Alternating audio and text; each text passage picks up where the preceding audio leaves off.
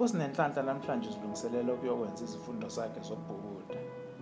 Kwesinye isikhathi uma kufanele ayobhukuda uvela ahudule izinyawo nje njenganamhlanje. Ukuthi ukubhukuda kusamesabisa kuyobe kungokwengula phezulu nje kumphendula ugodo uqobo.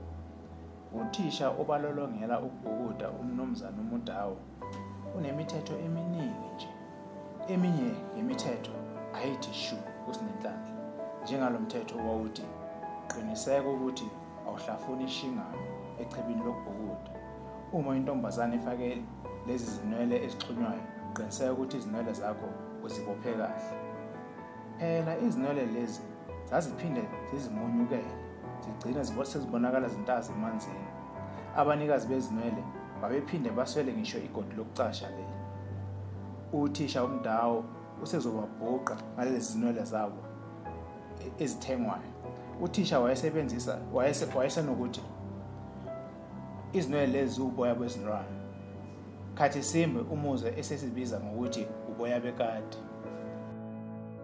the title of the book is imibala yothando. This is a story of love betrayal and jealousy growing up in the streets of soweto.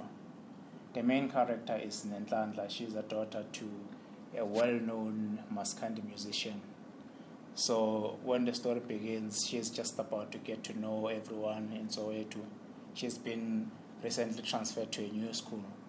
So she enjoys the company of her new friend Tando, who eventually will actually betray her. And because she's good looking, she's pursued by boys.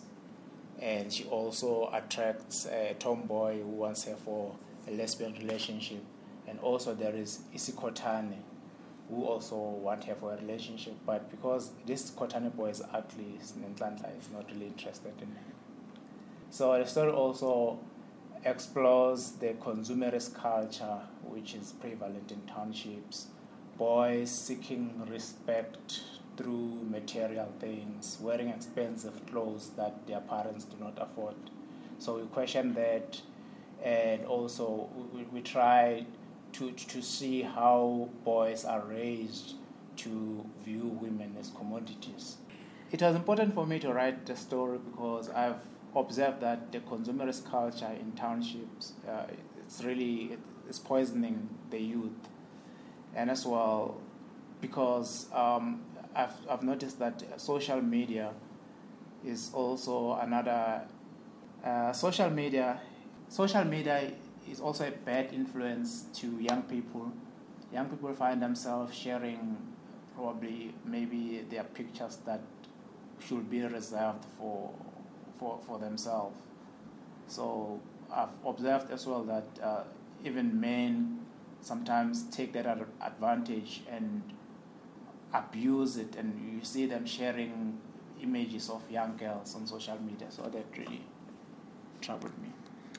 It's a story that can actually interest anyone, young adults, parents as well. As the story moves on, we get to see that Sinenhlanhla, as a girl, she she is actually she, she gets more challenges, which most of them stem from her, her, her gender and all, as well, because she is a woman. This Bejasi guy really thinks that he can just manipulate her using material things. It was important to me to write in isiZulu because, like isiZulu, it's one of the languages, African languages. I'm comfortable in expressing myself in isiZulu.